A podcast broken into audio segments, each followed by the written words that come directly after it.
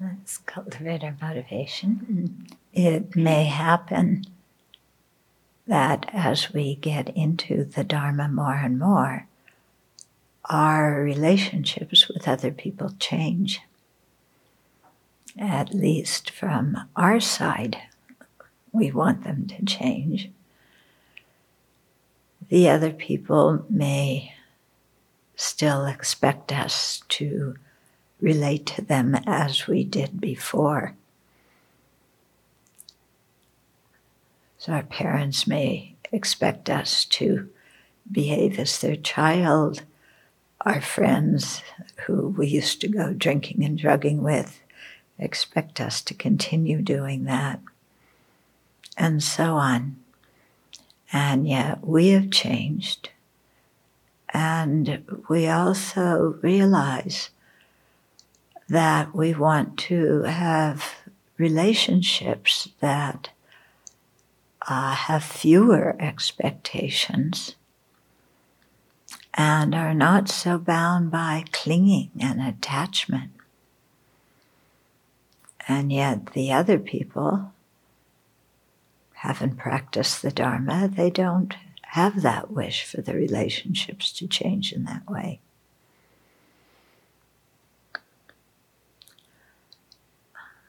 So, this occurrence is very common. It's not unusual at all. And it takes some time and some finesse to work through, both in the sense of our being very clear in our own mind about how we want to relate to people now that we are seriously into uh, spiritual practice. So that requires time and a lot of uh, care. And then how to express that to other people in a way that doesn't offend them also requires care and time and knowledge that sometimes we cannot prevent people from uh, being disgruntled about the change in how we're going to relate to them. But ourselves accepting that without feeling guilty because there was no bad intent on our part to hurt other people.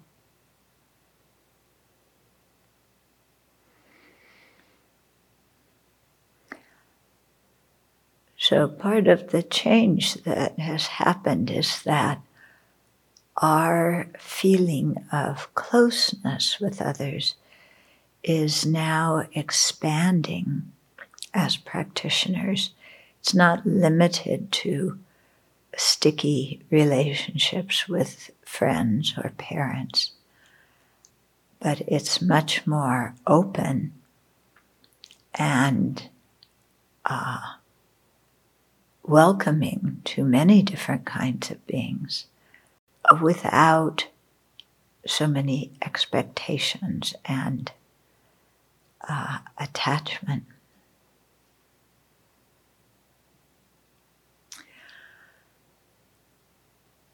So we want to continue to uh, open our hearts in that way towards all living beings in an equal way, which is not how worldly people relate to others, which is usually in with attachment and anger and bias but we're really trying to weed those out of our mind and care equally about other living beings.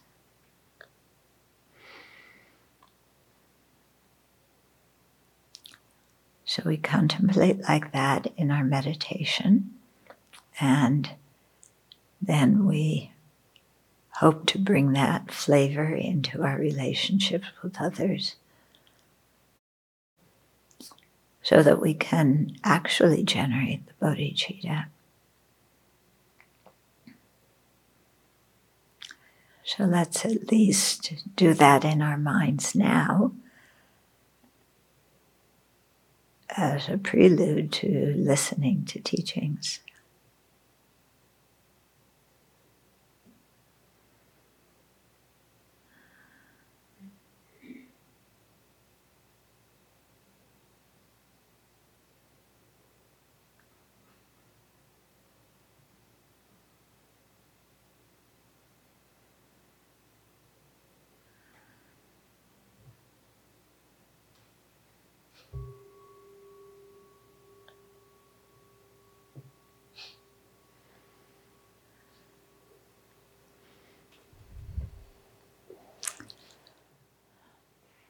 So, this time when we're meditating and generating our motivation before teachings is a very good time to try and uh, open to that impartial way of viewing others because uh, we're in a physical situation where the people around us are not going to be throwing out hooks for us to bite.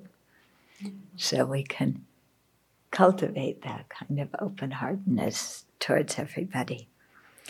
Uh, it's more difficult when we know that immediately following our meditation, we're going to be with people who we have a long history with, who may have other expectations of our behavior.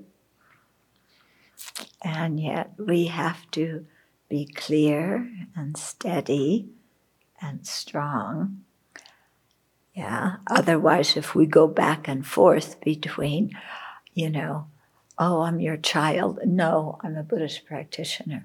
Oh, I'm your best friend. Let's go to the movies. To, uh, no, I don't want to get attached. Uh, then other people are going to get pretty confused and be pretty unhappy. Okay. So we have to be quite clear in our mind about the change in uh, how we're going to relate to people and feel comfortable with that and also see the reason for it uh, because in Buddhism we're learning a kind of love and compassion that are very different than worldly love and compassion. Okay? So uh, if we aren't clear, if we aren't determined, then it's going to be very, very hard for the other people because we're going to waver back and forth between being close and and setting, you know, a new relate, type of relationship. So that's why it's very important to be clear in our, in our own mind. Yeah. And then, you know, other people will take some time and they'll get used to it. Yeah. And uh, some will get used to it sooner and easier than others. But uh, eventually they will, if we're clear. Mm-hmm. Any questions about that at all? It's something everybody goes through, especially when, when you ordain uh, or even you don't ordain, if you're very into your Dharma practice, it's a major part of your life, uh, then the way you relate to your family and your old friends is really different. You know, you're not going to go out and do the same things with your old friends that you used to do. And, uh, you know, your relationship with the family will be different too. You're not going to act as a son or daughter, brother or sister, whatever, parent. So just remember the Buddha had to go through that too. he was involved in, you know, the family scene. Plus, he had the whole kingdom, you know, their expectations of him. So, not just family and friends, you know, but his wife and the whole harem and uh, and then all the people in the kingdom. So, yeah.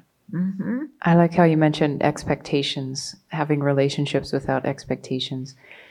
And then it's hard for me to imagine feeling close to someone without having any expectations. Even they know I'm alive, or they, you know, they'll say hello, or they'll acknowledge my presence.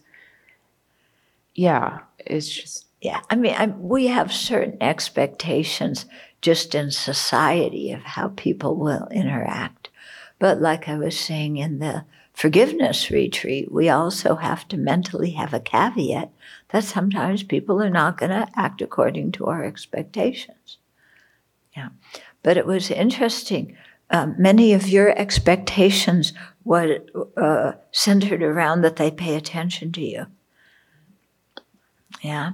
We had somebody come here uh, many years ago to train us in Anagarika, and his main complaint was uh, that like people would come in the room and not say hello and and uh, not pay a lot of attention to him. Apparently, at his family's home, whenever people came in the room, they would talk, they would do that, and here he was in a monastery uh, where people were working and they weren't going to interrupt their work every time somebody came in, which would probably be every five minutes.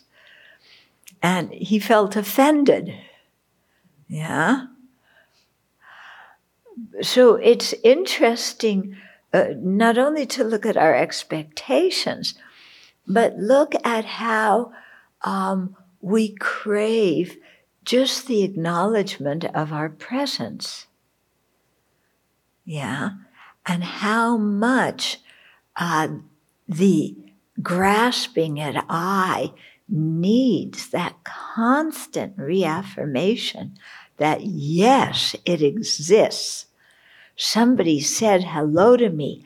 I exist. You know, somebody talked to me.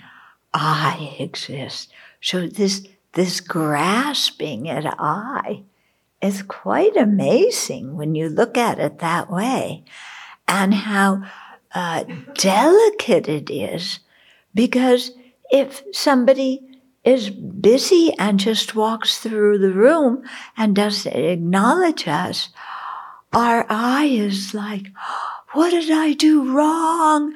They don't like me, or they're so rude. Who do they think they are? And all of a sudden, you know, tiny, this tiny thing we get really upset about. Yeah? And then we bring it up to the other person. You didn't say good morning to me. And they're going, give me a break. You know? I wasn't born on this planet for the purpose of, you know, saying hello to you every time I see you during the day when I see you 10, 15 times during the day. Yeah. So we have to look at that, that attachment. Uh-huh. I've been complaining to Venerable Jampa that people say hello to the cats, but they don't say hello to the people, meaning me. and that's probably true. But you see, the cats, it's interesting, they don't demand our attention. In fact, mostly they ignore it. We say hello to them and they just look somewhere else. Yeah? no? Not mudita. She pays attention.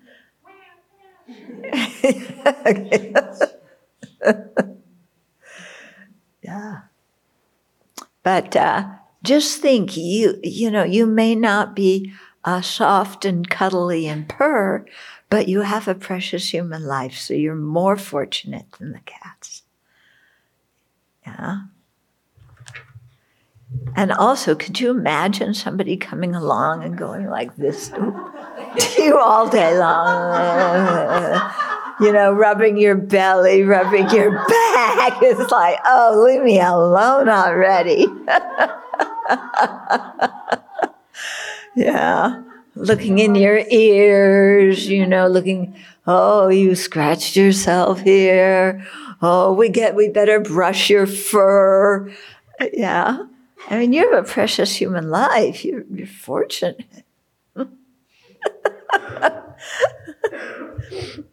Although we could, you know, try that if you want.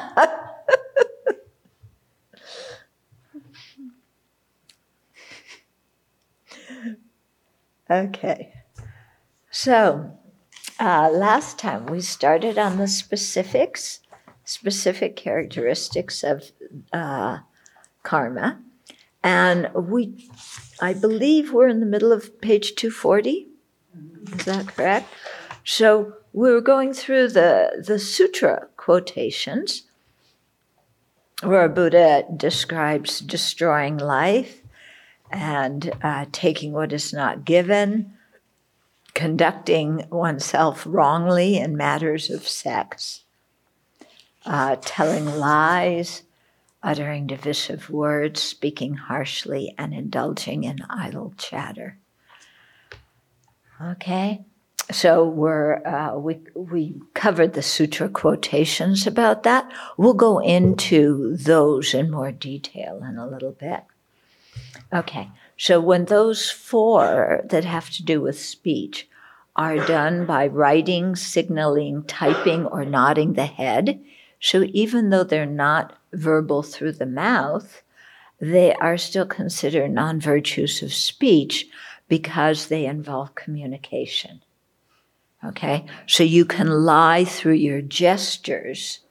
Yeah. Somebody says, Oh, you, you're so kind. You must be a bodhisattva. And you go, you know, or you go, or you go, mm, yeah. okay. Uh, so you know, communication doesn't it doesn't matter if you're writing or speaking. It's it's communicating the point to the other person. Okay, so then three non virtues are done mentally covetousness, malice, which some people translate as ill will, and wrong views. So the Buddha describes these also in the numerical, um, the, the Nikaya involved in, with the numbers, okay? So there is a person who is covetous. He covets the wealth and property of others, thinking, oh, that what he owns might belong to me. How can I get it, him to give it to me? There is also one who has malice in his heart. He has depraved thoughts, such as let these things, let these beings be slain, let them be killed and destroyed. May they perish and cease to exist. May they get hit by the, a truck. That's our modern version of saying it. Okay, he has wrong views and perverted ideas, such as uh, there is no ethical value in a gift, offering, or sacrifice. There is no result or recompense from constructive or destructive deeds. There is neither this world nor another world, in other words, no rebirth. There are no duties towards mother and father. There are no spontaneously reborn beings. There are no ascetics and Brahmins in the world living and conducting themselves rightly who can explain the world and the world beyond, having realized them by their own direct knowledge. So that's somebody who's denying things that exist. Okay. And things that exist that are important relating to spiritual practice. Okay. So it's not like the, uh, the member in the House of, uh, of, of Representatives who, who said, I didn't say that to AOC, you know, when she heard it and a reporter also heard it. So it's not, you know, denying that, having the wrong view. uh, well, that would actually be lying, you know, rather than wrong view. But uh, yeah, a wrong view specifically denying things that exist. Okay, why covetousness, malice, and wrong views are associated with attachment, animosity, and confusion, respectively. They are more specific and intense forms of those afflictions. The mental factor of attachment becomes the karmic path of covetousness when it has the wish to take possession of property belonging to others. So it's not just a, pos- a passing thought of that's that's nice, you know. It's like I'm gonna arrange to get it somehow. Yeah. Um, covetousness is not a random thought of attachment, but the greedy desire to possess something that belongs to someone else. This desire has been cultivated and increased by repeatedly thinking how nice it would be to have that object and planning how to obtain it. This thought has the power to generate a rebirth. It may also instigate someone to steal or lie to obtain the object coveted. Okay, so it's just not just a moment or two of, of attachment, it's much more developed than that. Okay. the mental factor of anger becomes the karmic path of malice when it wishes to inflict harm on another living being or wishes that person to suffer by another means. The milder anger that simply wants to avoid someone we just quarreled with is not the karmic path of malice. Okay, so we did just had a fight or a disagreement with someone. We don't feel like being around them, so we avoid them. That's not malice. Okay, malice is, you know, I don't like this person and I want to inflict harm or put them in harm's way or, you know, I, I'm really wishing them to suffer in some other way. Okay.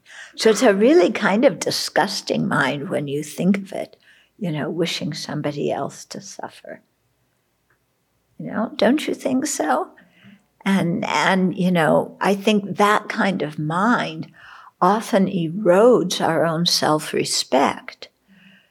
Yeah, because we think, what kind of person am I that I take delight in watching somebody else suffer? Yeah. So it's sad. There's people in society who really thrive off doing that. Yeah. But as we can see, those people also are very unhappy. The mental factor of wrong views becomes the karmic path of wrong views when it strongly holds an inter- incorrect view, such as believing the three jewels the four truths and the law of karma and its effects do not exist. Here, someone defiantly thinks it doesn't matter if I exploit the other person, I won't suffer any consequences. Or killing heretics is virtuous. Mm, killing the enemy, you know, is good. I might get, you know, some acknowledgement for it or thinking neither bir- rebirth nor liberation exists. You know, all these people who are trying for it are just, they're living in Peter Pan, la la land. They need to put their feet on the earth and, you know, because none of that stuff exists. So such ignorant views leads to unfortunate rebirths in future lives. So they say that, you know, of the 10, we may think killing is the worst because it deprives somebody of their life, which is what all beings uh, cherish the most. But actually, it's the last one, wrong views, that is considered the most damaging. Because when we hold wrong views, especially uh, thinking uh, karma and its effects don't exist, or rebirth doesn't exist, then we give our permission, ourselves permission to act in any old way, and we can easily wind up creating all sorts of horrible negative karma because we have the wrong view that it doesn't matter. There's no long term result. And as long as uh, I don't get caught, there's no problem with behaving this way. So it's interesting, isn't it? The one that is the last one that you only do mentally can actually be the worst because it it uh, underlays so many of the other ones. The first six non virtues directly harm others. Although idle talk does not directly harm others, it provokes people to act in ways that do. Okay. it sure does. You know, we talk about something and, and we praise it, and then we encourage somebody else to, to do that or get involved in that. Mm-hmm. The harmful effects of the 10 non virtues are evident even to animals. If someone takes away an animal's food, an act that resembles stealing, the animal is miserable. And they will meow and meow and meow until you bring that food back. so they will also make you miserable. I don't know, do dogs do that too? Probably. Yeah. Yes. Yeah. If someone shouts at an animal, it is unhappy. Yeah, just like people.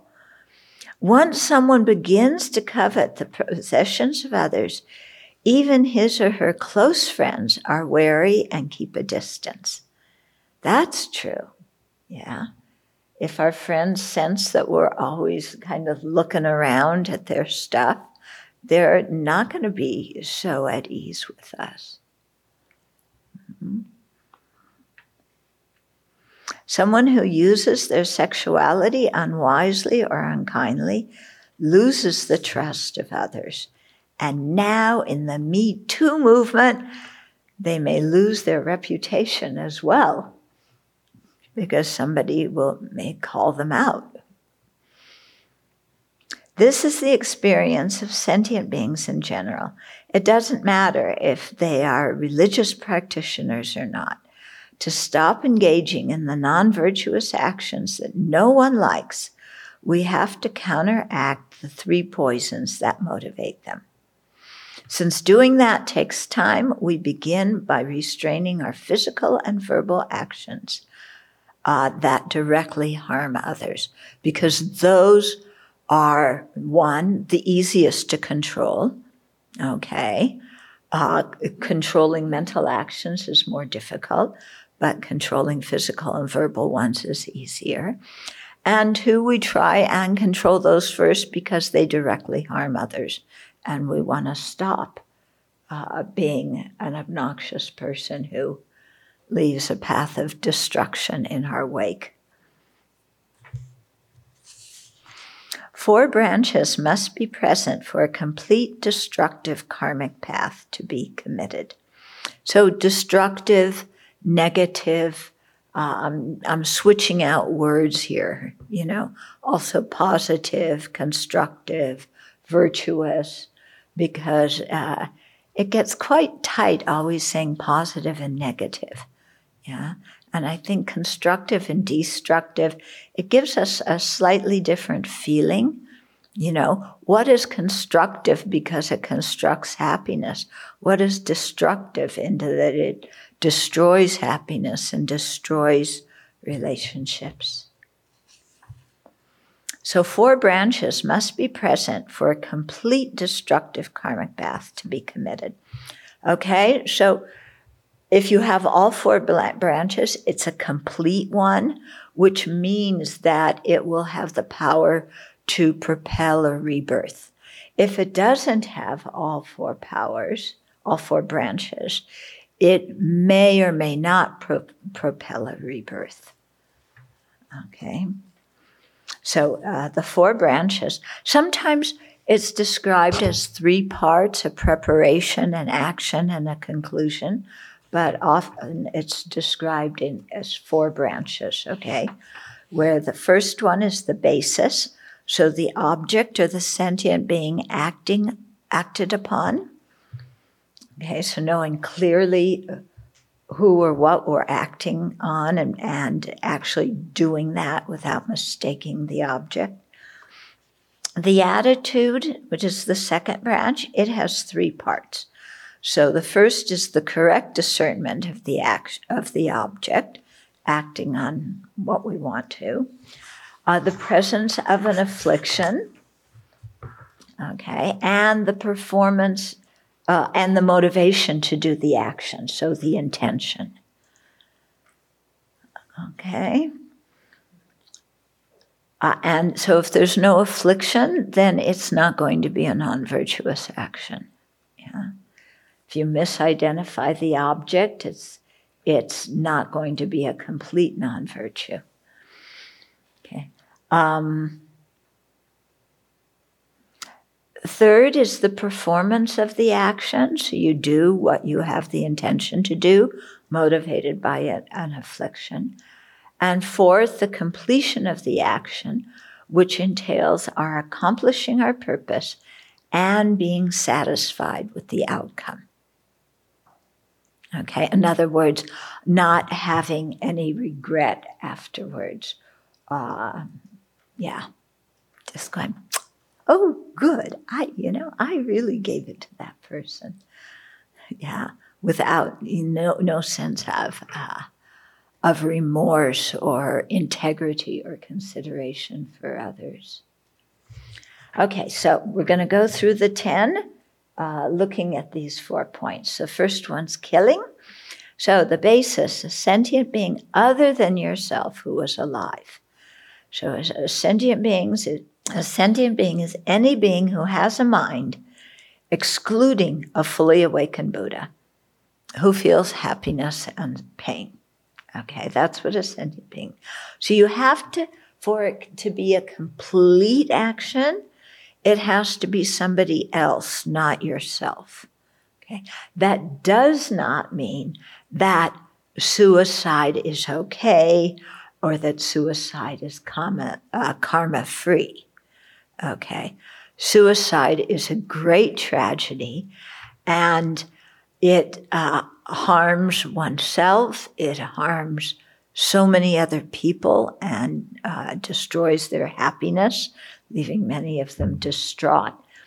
And the, I'm often asked about that, the Buddhist view of suicide. And um, maybe because suicide is on the rise in this country now. Uh, but it's really a great loss because when you think of how much good karma we worked hard to accumulate in previous lives, in order to get a human life, which is considered a fortunate life, then it's, and in a human life, there's the possibility to plant the seeds of Dharma. Yeah. So we may not be great practitioners. We may be in a lot of pain. We may feel lonely uh, or anxious but there's still the possibility of putting good imprints on our mind uh, because we have a human life and we have the ability to understand the teachings. So, yes, we can put uh, good imprints on animals' minds uh, by chanting prayers and saying mantra around them. And that's good. And that's also a, a strong reason why not to euthanize animals? Because there's still the possibility of planting those good seeds. But even more so with human beings, because human beings can understand the, the meaning. Okay? So it the idea is kind of until your body completely cannot sustain your mind, uh, the mind stream, use whatever ability you have to put good imprints on your mind. And so destroying, you know, one's own chance to do that by suicide is considered a, a, a real loss, you know, a real tragedy. Yeah. And it causes uh, other people incredible amount of pain. So it seems like somehow when, when people suicide, the foremost thing in their mind is their own pain, not the pain that others will experience if they die. You know, because some people get themselves wound up into thinking their life isn't worth anything. But uh, to the people that care about them and love them, their life is worth a lot. So it really uh, destroys a lot of happiness like that.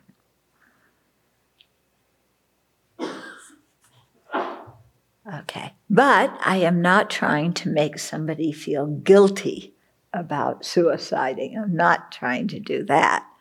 But I am pointing out, you know, it's good to broaden broaden the mind and the perspective, yeah. And see that your life can have meaning. Uh, even if physically you can't do a lot, because the mind is so powerful, you know. And even you're sleeping half the time because you're very old or whatever, you know, still you can have Dharma teachings playing, pujas, mantra recordings playing. Um, this is all very good for the mind. Okay. So, uh, the attitude, first part, is discerning a living being as a living being and correctly identifying the living being to be killed. So, if you want to kill Joe, but you accidentally kill Bruce instead, then the killing action isn't 100% complete. Okay. If you just want to kill somebody, you don't care who it is, then it doesn't matter who you kill, it becomes complete. Okay. Then any of the three poisons of attachment, animosity, and confusion uh, can lie behind the killing. So, attachment to eating uh, that being's flesh, hatred towards an enemy, or confusion thinking that animal sacrifice is virtuous. Yeah, so killing can be done for with many different kinds of motivations. Yeah, it could be out of jealousy, out of arrogance, out of, you know, many different kinds of things. And then uh, the third part of the attitude is the desire to kill, the intention. Then the action is taking the life of a living being or causing or asking someone else to kill by weapons, poisons, or other form of violence. Okay, so doing it yourself, causing somebody else to do it, such as um, you know, threatening to kill them if they don't kill somebody else, uh, or um, asking somebody else to kill. You hire a hitman. Okay? And so the killing can be by weapons, poisons, other kind of violence. Yeah? Uh, so this also includes most cases of abortion euthanasia, and assisted suicide. So, we have later on in, in, the, in, in this book, I think it is, uh, some discussion of these contemporary issues, but just to talk about it now so that people don't go crazy until we get to that chapter, because I know that these issues are very hot topics and can arise a lot of emotion. Okay? So, abortion, because uh, from a Buddhist viewpoint, as soon as the consciousness enters the fertilized egg, that is a living being. Okay. Now, it's true, we don't always know when the consciousness enters the fertilized egg because now we have all sorts of other ways of conception that didn't exist at the time of the Buddha. So, you know, if you have, um, you know, in vitro fertilization, does the consciousness enter at that point, or does it enter after the egg attaches uh, to, you know, the egg is fertilized, but after it attaches to the womb of the mother? You know, we really don't know. Okay. But it's sometime around that. Okay. So, uh, abortion is a very difficult topic. Personally speaking, I think it's uh, the fact that it's become so politicized is really damaging and uncompassionate for everybody concerned because you see people getting angry because other people have abortions and you ha- see people getting angry because people don't have abortions. And uh, what use is generating so much negative karma over this, especially when it's, you know, somebody else's body? Yeah. And just the politicization is really, really unfortunate. Okay? So, for me, this issue is also personal because uh, I'm the oldest child in my family. My brother's three years younger. Okay? And then my mom had cancer, so she couldn't have, have any more kids. I really wanted a sister. Okay? And I think my parents wanted another kid. And, you know, and it wasn't going to happen naturally. And so my, uh, we adopted a child. Yeah. It came all of a sudden. My parents had put the request in with some attorneys a long time ago. And then one day they called and they said, they said, some woman's having a baby and uh, is putting it up for adoption. Do you want it? We had no, nothing for babies in the house because I was already 15. My brother was 12. You know, we had nothing for babies in the house. So we had a family meeting that took about 30 seconds because we all said, Yes, we want the baby. you know, go get her. and yeah, I really wanted a sister. And, um, you know, and then getting some kind of baby things because two days later she came home. She was two days old when she came home, you know? My sister, years and years later, located her birth mother and she found out that um, the pregnancy was due to a rape. Yeah. But I just was so happy that her birth mother didn't have an abortion because I have a sister because of that. You know, and I love my sister very much. So I'm very grateful. I mean, her birth mother must have had a really hard time in that kind of situation.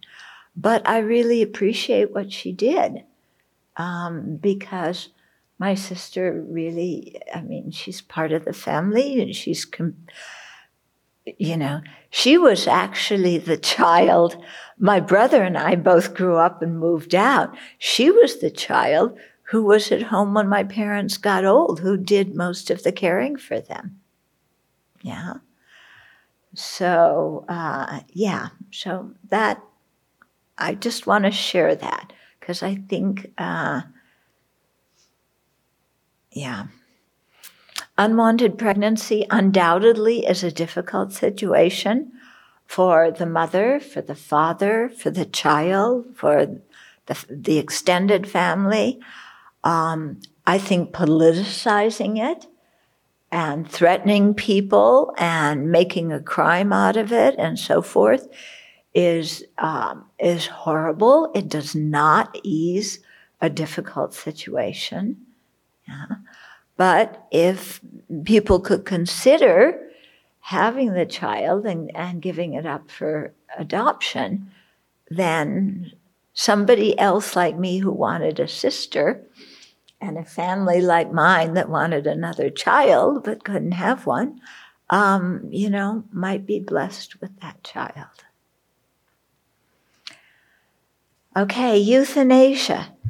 So, you know, a lot of people think your animal is dying or, or your father is dying. And, you know, and you should put out, put them out of the pain of the death process. Okay. Um, that is also considered killing. Yeah. Uh, with pets, you know, people often feel that it's compassionate to to kill to euthanize the pet rather than to let it suffer um, by getting so old and and the pain of the dying process and so on.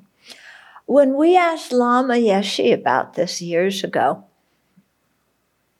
Lama would kind of like go like this for a little bit. And because this question usually came up at most courses.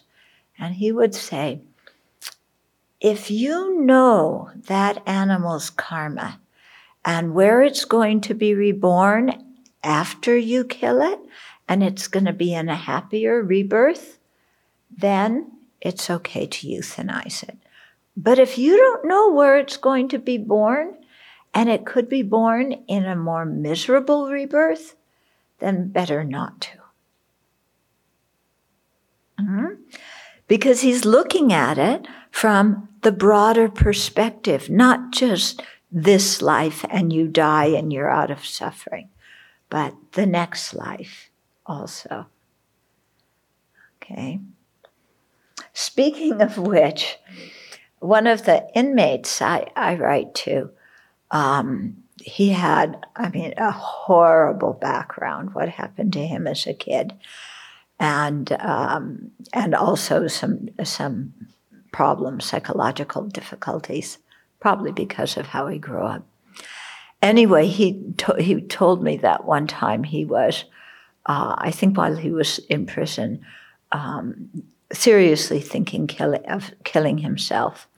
He had met the Dharma by this point but then when he remembered that he would just be reborn and that killing himself wouldn't, wouldn't be an end to his suffering, then he decided not to suicide.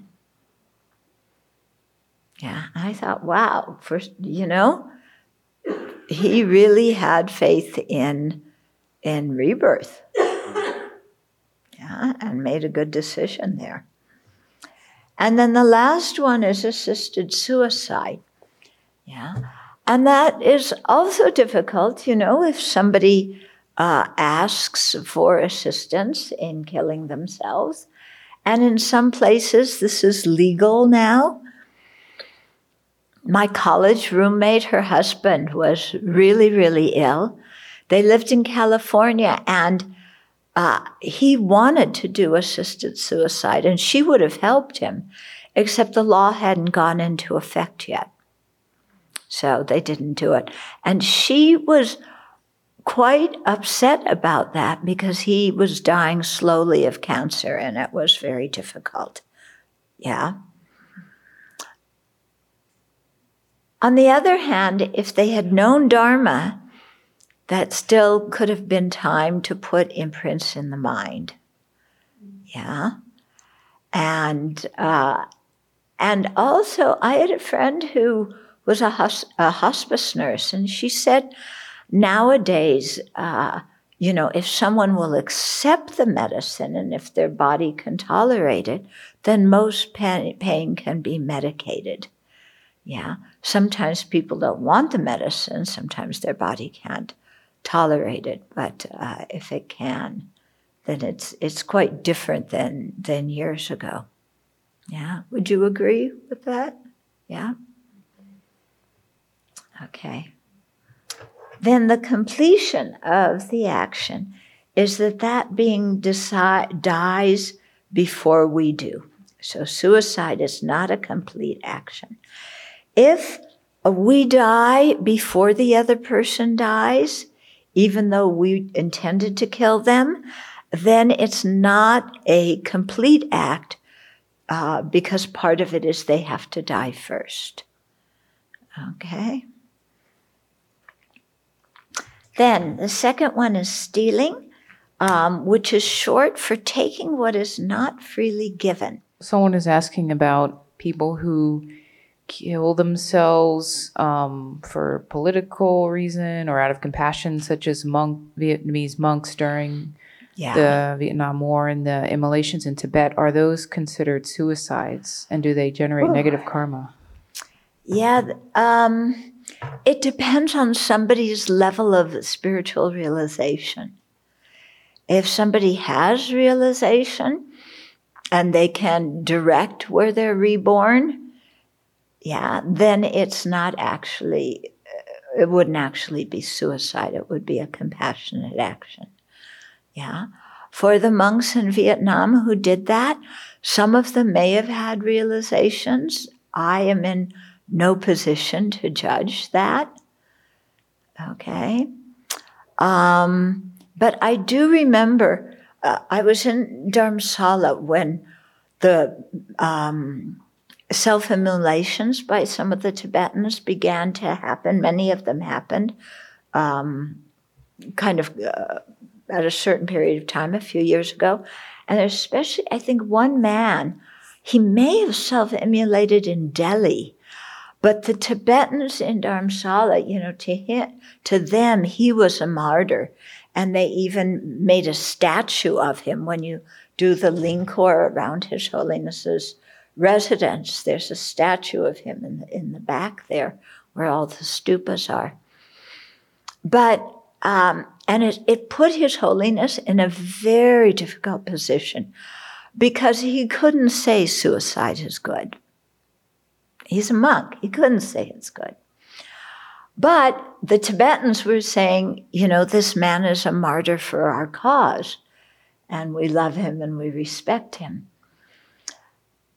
But the message that His Holiness gave, I can't remember if he said these exact words or not, but the message was definitely to the Tibetan community it's better if you live for the cause of Tibet rather than die for the cause of Tibet.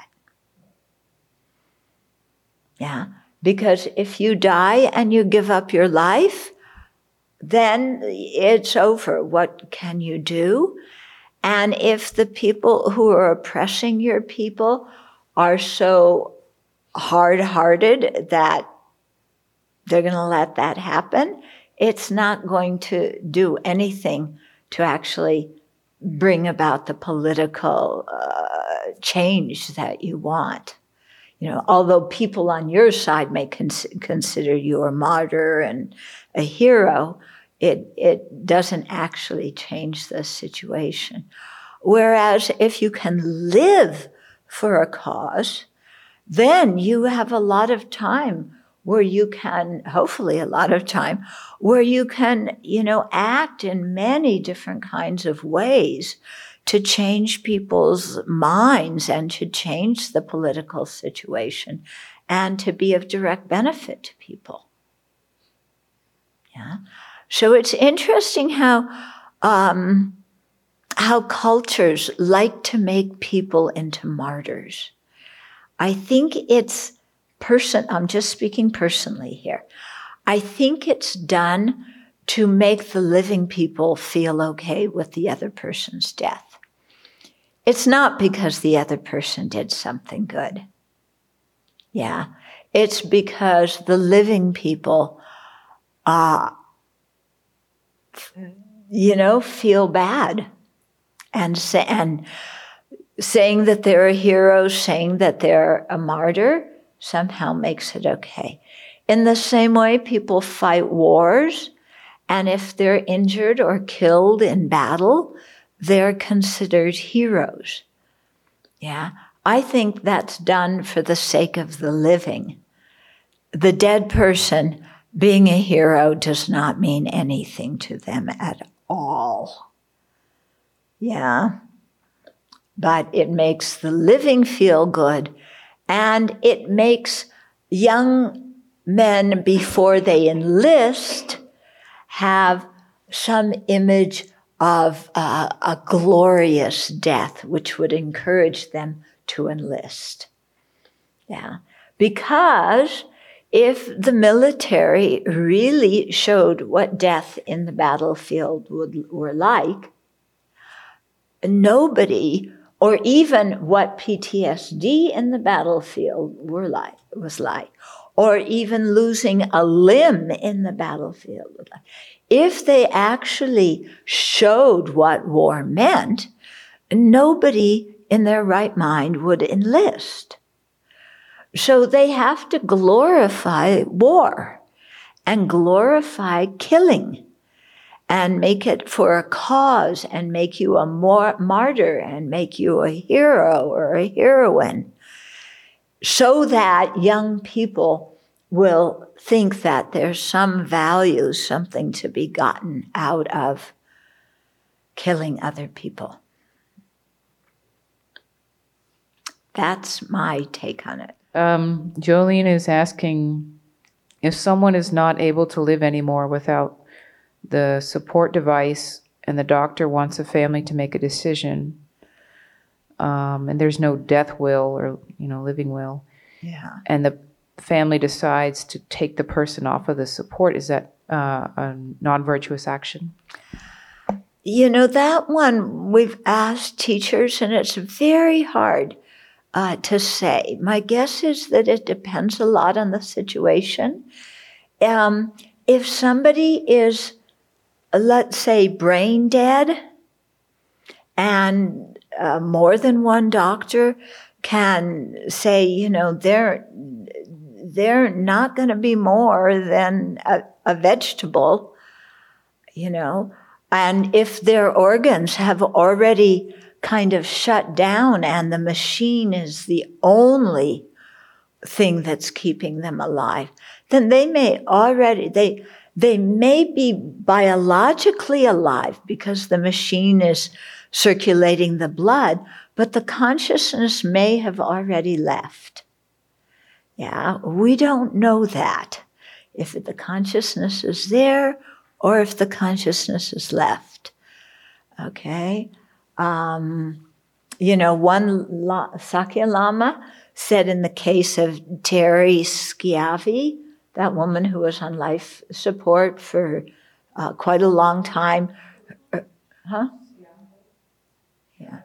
Her, well, anyway, whatever her last name was. Um, her first name was Terri. And um, uh, the family wanted to keep her on life support. Her husband said he knew that she would want to be detached from it. And so there was a whole big court battle and nah. anyway, the, this lama said she had already died. And, uh, you know, and any reflex on her part was just a biological reflex, not an actual indication of consciousness. Yeah. But if, you know, there is a chance for somebody to come off of life support, you know, and there seems to be a pretty good chance of it, then I don't know. I mean, I am not in a position to give these kinds of answers for specific situations. and someone uh, euthanized their dog because it was very sick and they're asking was this uh, non-virtuous because their motivation was compassion Yeah, it's not as non-virtuous as if their mo- if their motivation were anger, for example. But yes, there is the karma of killing there. And uh, just so pet owners know, because it's very difficult, pets in America are part of the family. Okay? They are as important as brothers and sisters, and more important than cousins. Yeah, because cousins may live across the country. You may see them every five years. But your pet, you love and you see them every day. Okay? So it's very difficult when they get sick. What we did here, um, because you know the original inhabitants or residents of the Abbey were me and two cats. Okay? So uh, uh, they died before me. Uh, and with both of them, you know, they were they they knew where they wanted to die. One wanted to die in the in the dining room where everybody ate and everybody would be around them during, the, during a retreat. During a retreat, when we when still everything was going on in in Ananda, he wanted to be right there in the big room yeah. And everybody came and said prayers over him and said mantra over him. And, you know, he had seizures and, you know, but we were there through the, somebody was with him through the whole process until he died. Okay. The second cat, he wanted to be alone in a private room. Okay. So he was in a room downstairs. But um, we, and it was also during a retreat. But a few of us stayed with him during that whole dying process. And, uh, you know, he too had seizures, but we gave them instructions and we stayed with them. And in both cases, at one point, they stopped dying, they stopped breathing. Yeah. So, yes, it was difficult to watch them die. Um, I think sometimes euthanasia is because we find it difficult to watch them die. Uh, but also, I know in, in the se- for the second cat, at least for me, it was very healing to be with him there because he sat in my lap for part of the time while he was dying. Yeah. And that, I really, I appreciated him doing that. Yeah. So there can, you know, be these moments of closeness when an animal or a human being is dying that if they were euthanized uh, would not happen. And I might be remembering this wrong, but I thought that um, they talked about this thing about affliction for killing at least at the end, had to be um, something like anger. Remember that, that? Yeah, there's a causal motivation and then the actual motivation. Uh, so, in the case of, of when they talk about bodhisattvas, the causal motivation may be compassion, but the actual motivation at that time has to be, you know, some kind of aggressive one. And that, is that right for anger? Seems doesn't make sense to me actually.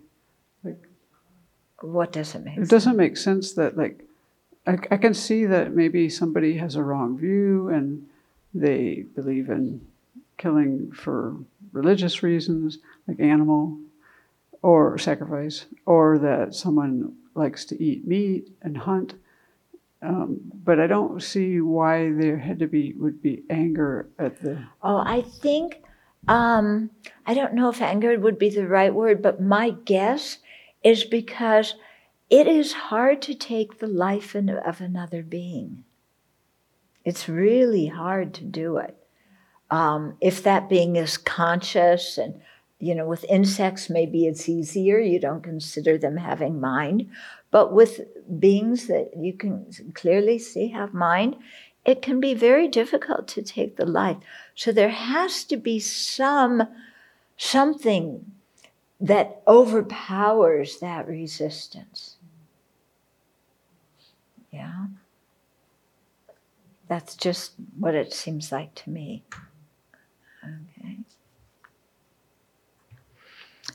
I'm, I'm waiting for the question from Singapore that always comes. Okay, so maybe I'll talk about it before somebody asks it.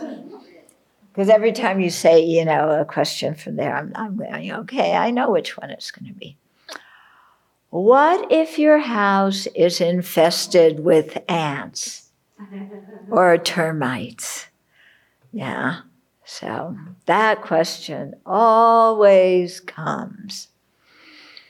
And often when people ask me that question, I get the sense that they're trying, they want me to give them absolution like in the Catholic sense, you know, like it's not a good thing to do, but I'll tell you it's a good thing.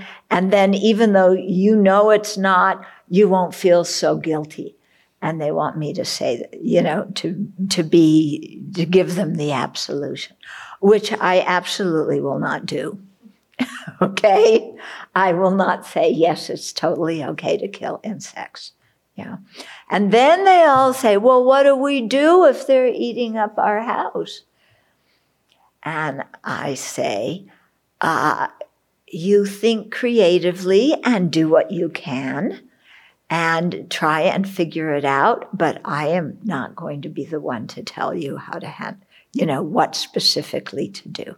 And then I'll tell them, uh, you know, about because we had a big problem here in Ananda Hall with ants uh, when we discovered that in the uh, ceiling of the lower floor, going up to the upper floor, there was a huge, enormous ant colony living in there that uh, they, they weren't the ones that ate the wood, but they were the ones that lived in the wood. And so then we were faced with uh, getting them out and doing our best not to kill them. And we really did our best. And I think avoided a lot of deaths. We did not get an exterminator. Okay. We took the whole ceiling apart. We took walls apart. We, we listened in walls with stethoscopes because that that's how you can tell if there's an ant colony in a wall because there were so many in the in the building we didn't know where they all were it was a big building so you know who was it you were you walking around with stethoscopes you know crawling around listening seeing if there were ants and, you know, sometimes cutting the wall open, going out at night and looking for them, sprinkling, sprinkling cinnamon all over the place, sprinkling chili pepper all over the place. Uh, yeah, baseball, putting chalk all around the building. Um, you name it, we did it. But you know, one thing that actually did work, not for Ananda Hall, but um, when we had ants out in the in the cabin was uh, doing the sur practice. Yeah, and making offerings to uh, these different living beings. And we had tried everything else with that building, but doing the sur practice, they left. And that's one reason why we keep, you know, doing the sur practice because now they kind of expect it, you know. So yeah, we want to give them something to eat and they can arrange their own accommodation. yeah. Okay, can we go on? okay, second one is stealing. So, taking what hasn't been freely given. Um, to me, hearing the words taking what hasn't been freely given has a very different flavor than stealing stealing in my mind is like, oh, I would never steal. You know, steal means, you know, you uh, you wear a mask, not a, not a COVID mask, but another kind of mask, and you break into someone's house in the middle of the night, and you take their uh, uh, television. Although, who wants to take something this big out of a window, you know? But uh, you know, it's that kind of nasty thing that you're stealing, you know, nasty way of stealing. But if we think of stealing that way, then we're going to miss all the ways in which we steal. Because there's many ways in which we, in which we take things that have not been freely given to us. For example, somebody loans us something and we don't return it. It was not given to us, but we took it and we were mindless and we forgot, or maybe we even did it with intention, but it was not freely given to us, it was loaned. Okay.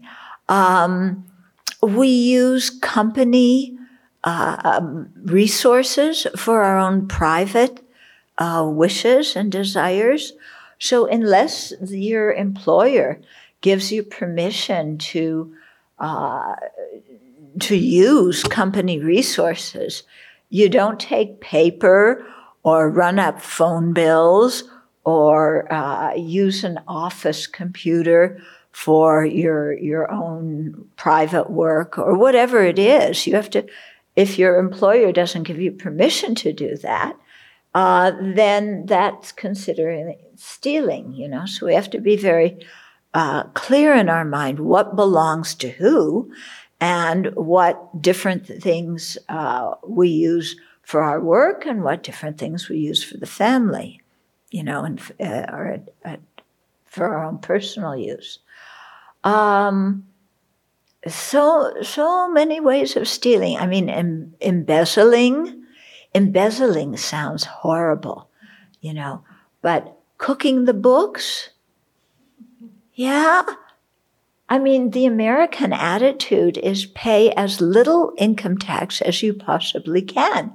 So what do you do? You kind of, well, first of all, you you have personal expenses and you take the receipts from those but claim them as business expenses so that your the amount of income tax you have to pay go down. So that's stealing. Okay? Uh, all the things we do not to pay taxes all the things we do to get out of paying fees. Yeah? If you're a certain age you get to pay less so we lie about our age so that we fit into a certain bracket and we can pay less. Um, you know, all sorts of things. Using company prop, a company car for our own private things, and then billing the company f- for the gas. Um, yeah, I mean, just uh, you can think about it. There's a lot. Okay. So uh, these kinds of things. So it's not the kind of thing that you will necessarily get arrested over, but it is definitely taking what has not been freely given to us. Okay. Hmm. I think of uh, some countries. When I was in Japan, I walked in one residential neighborhood on garbage day. And what people in Japan throw out is like, looks brand new to me, you know. So there were these sofas and chairs and nice dining room tables and things that were all out on the curb to be taken away by the garbage, you know, the garbage person. And, uh, you know, so if you come along and take those first, that's okay because the person has already relinquished ownership of it. Okay. But, uh, you know, it, it, was amazing to me about what they did. But if they haven't relinquished ownership, yeah, then it uh, it becomes stealing. Mm-hmm. Okay, so the basis is an object belonging to another person. So it actually has to belong completely to the other person, something that is co-owned, but you you take the other person's part and claim the whole object for yourself, then it's not a complete action. Yeah. The attitude is first we have to correctly identify the object to be stolen. Okay and make sure you steal that one and not another one. Um, and then any of the three poisons. So you're attached to the object. You have animosity, willing to destroy the wealth of an enemy. Or you ignorantly think that overcharging a customer, uh, taking things from our employer, or cheating the government is fine. That's all done out of ignorance. A lot of people do that. You know, overcharge a customer, take things from the employer, cheat the government. Yeah. And you're considered smart if you cheat the government out of tax, taxes, which is, you know, our president who is so incredibly smart because he can say person, man, woman, camera, TV. Yeah. You didn't hear about this? Yeah. He took a cognitive test. And you have to remember recite some words back. And then some minutes later they'll ask you to recite it again. And that's really hard because the questions at the end are really hard. So he had to recite person woman man camera tv and he said if you get them out of order, you still get credit. But if you get them in the right order, you get extra credit. And he got extra credit. He aced that exam. I'm just telling you the truth. This is the news. Okay. So, uh, yeah, so he's very intelligent, that test shows. And uh, so I wonder if that has anything with his not wanting to reveal his financial information and his uh, tax reports to the voters.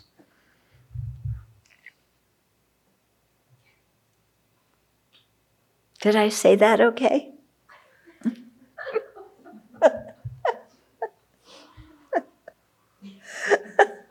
I'm just telling you what the news said. Yeah. Okay. This this is what is world important news. Okay.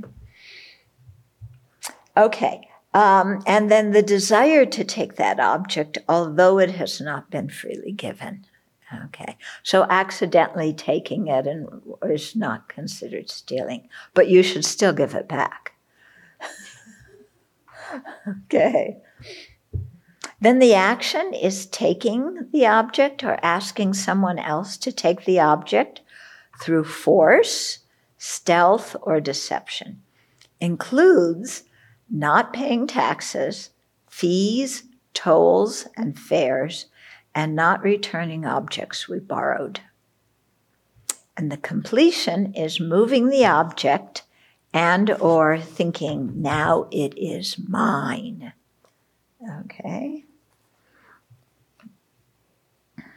So it's a very interesting thing. If somebody steals your things it's considered compassionate to then say i give them that thing because that lessens the, the strength of the karma of stealing for them but if you do that and then you go looking for the person who stole your stuff and you take it back, then that's stealing because you had given it to the other person. Yeah. So if you really give it to the other person because you want them to have less heavy karma, then don't go looking for it to take it back. Yeah.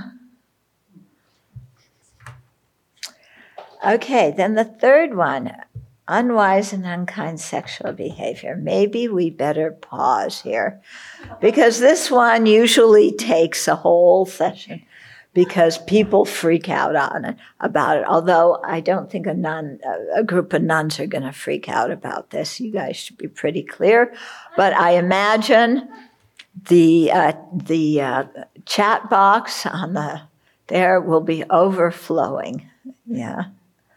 So, uh, yes. If someone doesn't believe that um, not paying taxes is stealing, is that then not a complete karma because they don't have the intention to steal? They just think it's their right to not have to pay it. That they they're, they're not thinking that they're actually stealing, not taking what hasn't been given. Yeah, well, that's kind of like the person who drinks rat poison, thinking that it that it won't kill them.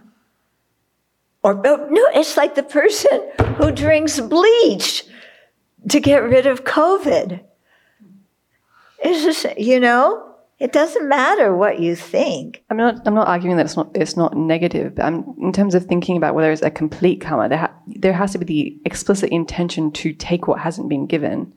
Whereas if you don't think that not paying taxes isn't taking what hasn't been given, I don't know. Anyway, Who doesn't think that not paying taxes isn't fudging, isn't doing something that you're not supposed to do? Who thinks not paying taxes is legal? They may say the government has no business taxing me. or they do it for political ethical reasons Yeah. because the taxes are, are spent on war the people who do tax Yeah. um, resistance Yeah. whatever it is But also, another thing, what I did back in the old days when I paid taxes is I wrote on the check, this is not to be used for military equipment, weapons, or anything causing harm to other living beings. That wasn't why I, you know, like my taxes were an offering, and the government does use some taxes for people's welfare, and that's how I wanted it to be used. Yeah. But when you live in a country, you, it is your responsibility to pay the taxes, even if you think it's unfair. Even, I mean, otherwise, with what you're saying, uh, nobody consider you don't consider avoiding paying taxes as stealing, then nobody will pay taxes. Yeah. And if me walking in your room and, uh, you know, uh, borrowing your mandala set and not telling you about it and just thinking that anyway you would you don't care and you'd give it to me uh, and, and I don't consider that stealing. Does that mean that it's karma free, that it's not stealing? Jolene is saying that last week we were discussing that as Buddhists, we are trying to push the ants to go away, but a non Buddhist believer will just kill them, like other family members and colleagues in the office. How do we tell them this is non virtuous? You go and you stand in front of them like this, and you go, This is non virtuous. Cut it out. Yeah.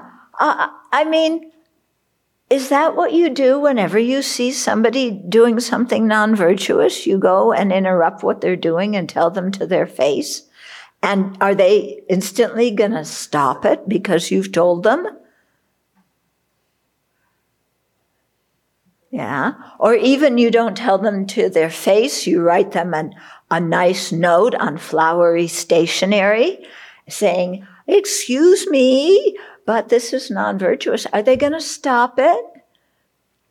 If these people, you know, you have to have a certain kind of relationship with people in order to comment on these kind of things and have them listen to you.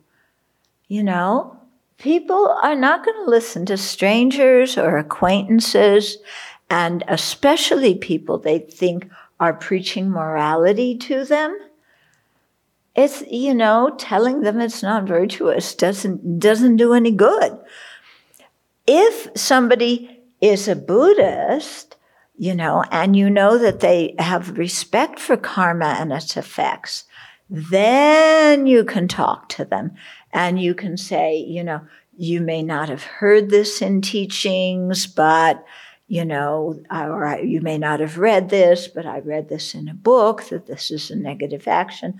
So you may want to think about uh, another way to handle the situation. be an example and you capture these insects very carefully in a cup with a paper and you take them out. And I was just astounded. My sister saw me doing this for years when we were together, and, and I just could see her sort of frowning and, you know, making faces but not saying anything.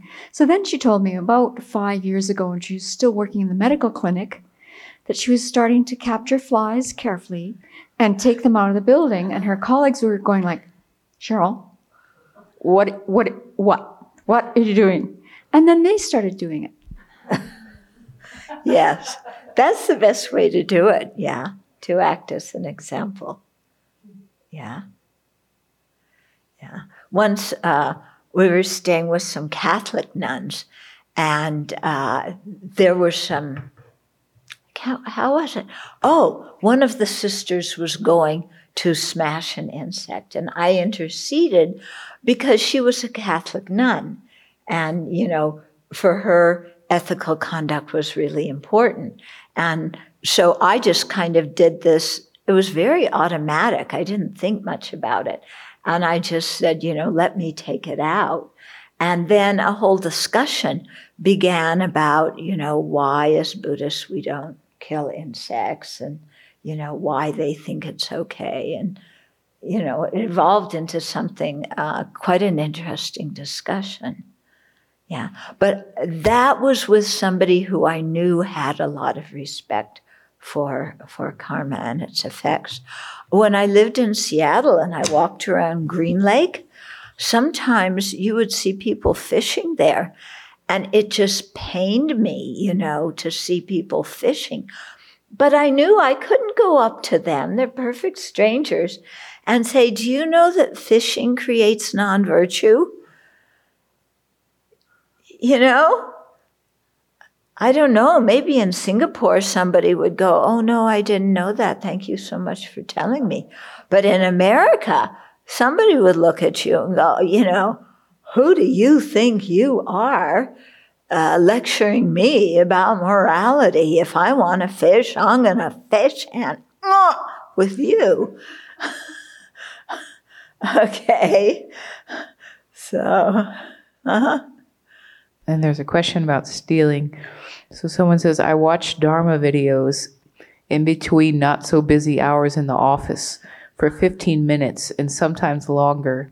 However, I often worked overtime for the company too without being paid. Is this considered stealing from the company? Yeah, I think if if um, there's nothing else for you to do, and if you repay that time by working overtime, you know, then you're. I mean, you're still working for the company, and you're just re- working at a different time. I wonder if too another tricky ethical area to add to the killing list is um, animal testing uh, for medical science. And especially now, I'm guessing a lot of vaccine trials are being conducted on animals, and we're gonna benefit if there's a vac- Yeah. vaccine. So, what do you do? Ask somebody else. you know, th- I mean, that's why uh, I, I don't do medical testing. Yeah. So, yeah, and I know people who have uh, changed careers once they started uh, learning about ethical conduct. Uh, we had somebody come to the Abbey who was an exterminator. And when he started, who was it? Was it I, Matt, okay. And he started learning about karma and he changed careers. Yeah. And Jason also changed careers, you know, uh, in the same field, but because he didn't want to be involved with, I think it was medical testing or something like that. I did my undergraduate in neuroscience, and I'd set up my uh, honors program to do something on um, Parkinson's disease. And then when I was being walked through what I'd be doing with my supervisor, it was, it was be um, injecting certain, um, uh, basically causing little baby mice to have a certain disease, to have Parkinson's, and then so we could see what uh, a drug or something would do for them. But I was going to have to decapitate these little mice and then um, do experiments on their brains.